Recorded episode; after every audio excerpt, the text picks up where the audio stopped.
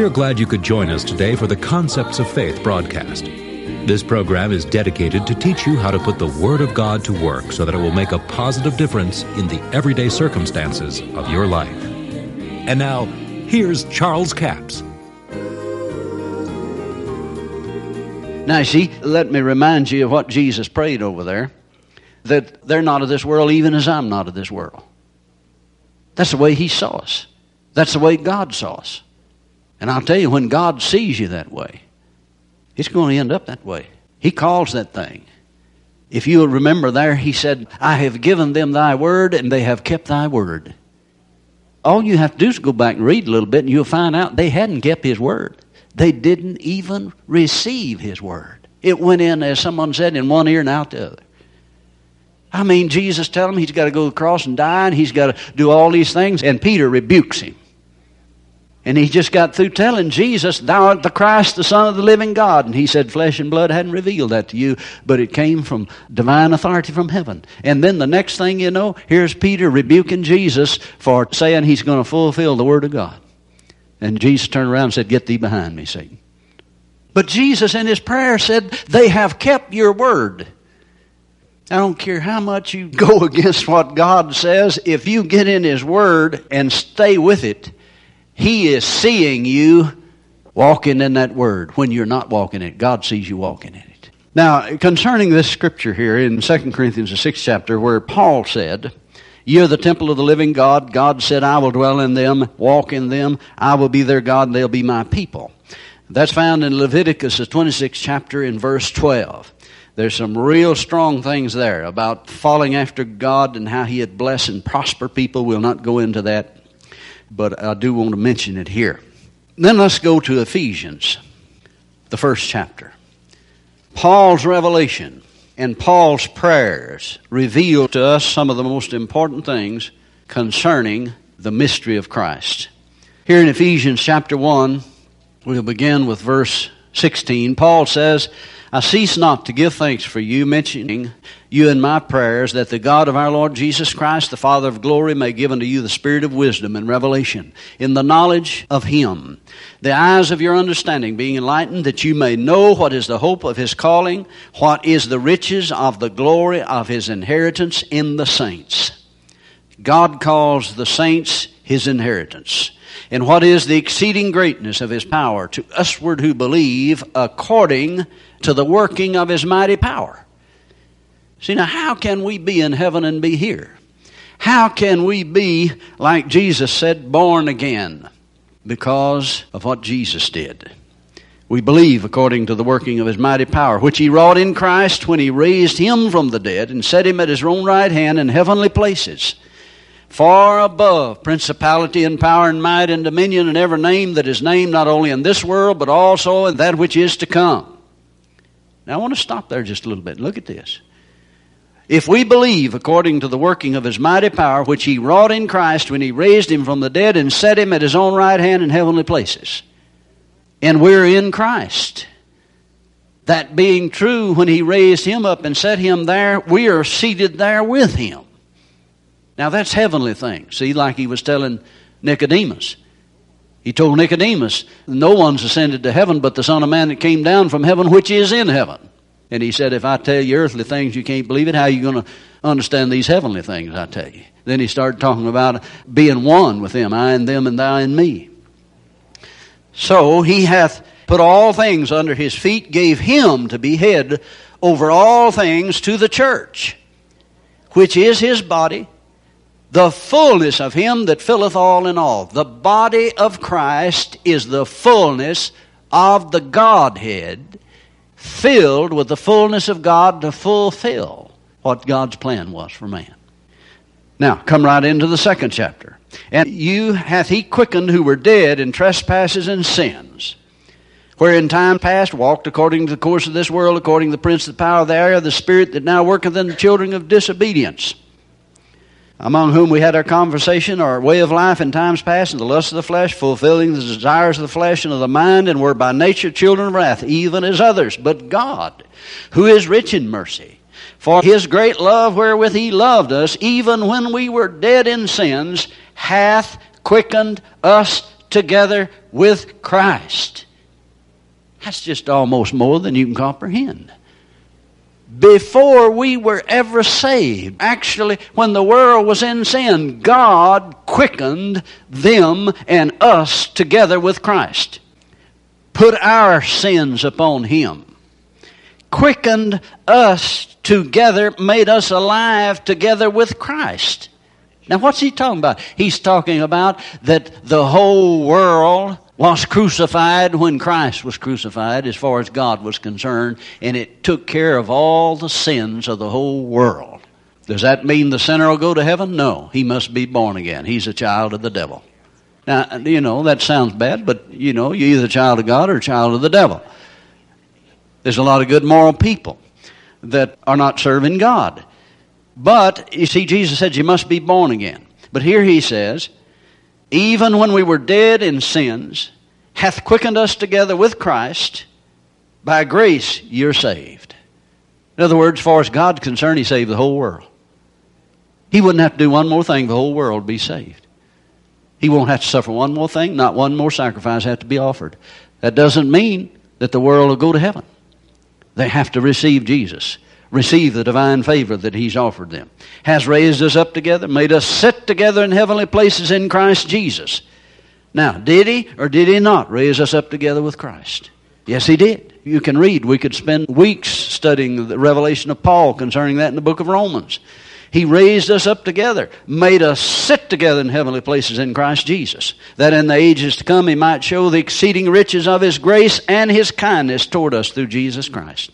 Like someone said, God's going to put on a show. And He's going to show us His exceeding riches and His grace. And I believe He's doing that right now. Because you read in Paul's revelation there in Romans 5:17, where it said, they that receive the abundance of grace and the gift of righteousness shall reign in life by one Jesus Christ. Showing us the riches of His grace. Reign as life. One translation says, reign as kings in life. By one Jesus Christ. But He's raised us up together, made us sit together in heavenly places in Christ Jesus, that in the ages to come He might show exceeding riches of His grace and kindness toward us through Jesus Christ. For by grace are you saved through faith. That not of yourselves, it's the gift of God. It's the grace that's the gift of God. The faith comes from the Word of God. You receive the Word, and you have the faith to receive Jesus Christ as Lord. Now, come on down. We'll read a little further here. For the sake of time, we'll skip a few scriptures. Verse 13, but now in Christ Jesus, you were sometimes were far off, made nigh by the blood of Christ, for He is our peace, and has made both one, broken down the middle wall of partition between us, has abolished in His flesh the enmity, even the law of commandments contained in ordinances, for to make in Himself twain one new man, so making peace. Now, what he's talking about here is the wall of partition. There was a 6-foot wall built between the court of the Gentiles and the Jews. And God tore down the wall of partition between and made them all one. That He might reconcile both unto God in one body by the cross, having slain the enmity thereby. And came and preached peace to you which were afar off, and to them that were nigh. For through Him we both have access by one Spirit unto the Father. Now therefore, ye are no more strangers and foreigners, but fellow citizens with the saints and the household of God. Isn't that good news to know that we're fellow citizens with the saints? We're citizens of heaven. And are built upon the foundation of the apostles and prophets, Jesus Christ Himself being the chief cornerstone, in whom all the building fitly framed together groweth into a holy temple in the Lord, in whom we also are builded together for a habitation of God through the Spirit. For a habitation of God through the Spirit. So you can see where he's going with that. Then go over to Ephesians, the 3rd chapter. In verse 14, and Paul is praying, for this cause I bow my knee to the Father of the Lord Jesus Christ, of whom the whole family in heaven and earth is named. Now notice, he says the whole family in heaven and earth. There's not one family here on earth and another family of God in heaven. He sees us all as one family. He sees us there with them. The family in heaven and earth. We're in the family of God. that he might grant you according to the riches of his glory to be strengthened with all might by his Spirit in the inner man, that Christ may dwell in your hearts by faith, that ye being rooted and grounded in love may be able to comprehend with all saints what is the breadth and length and depth and height, and to know the love of Christ which passeth knowledge, and that ye might be filled with all the fullness of God.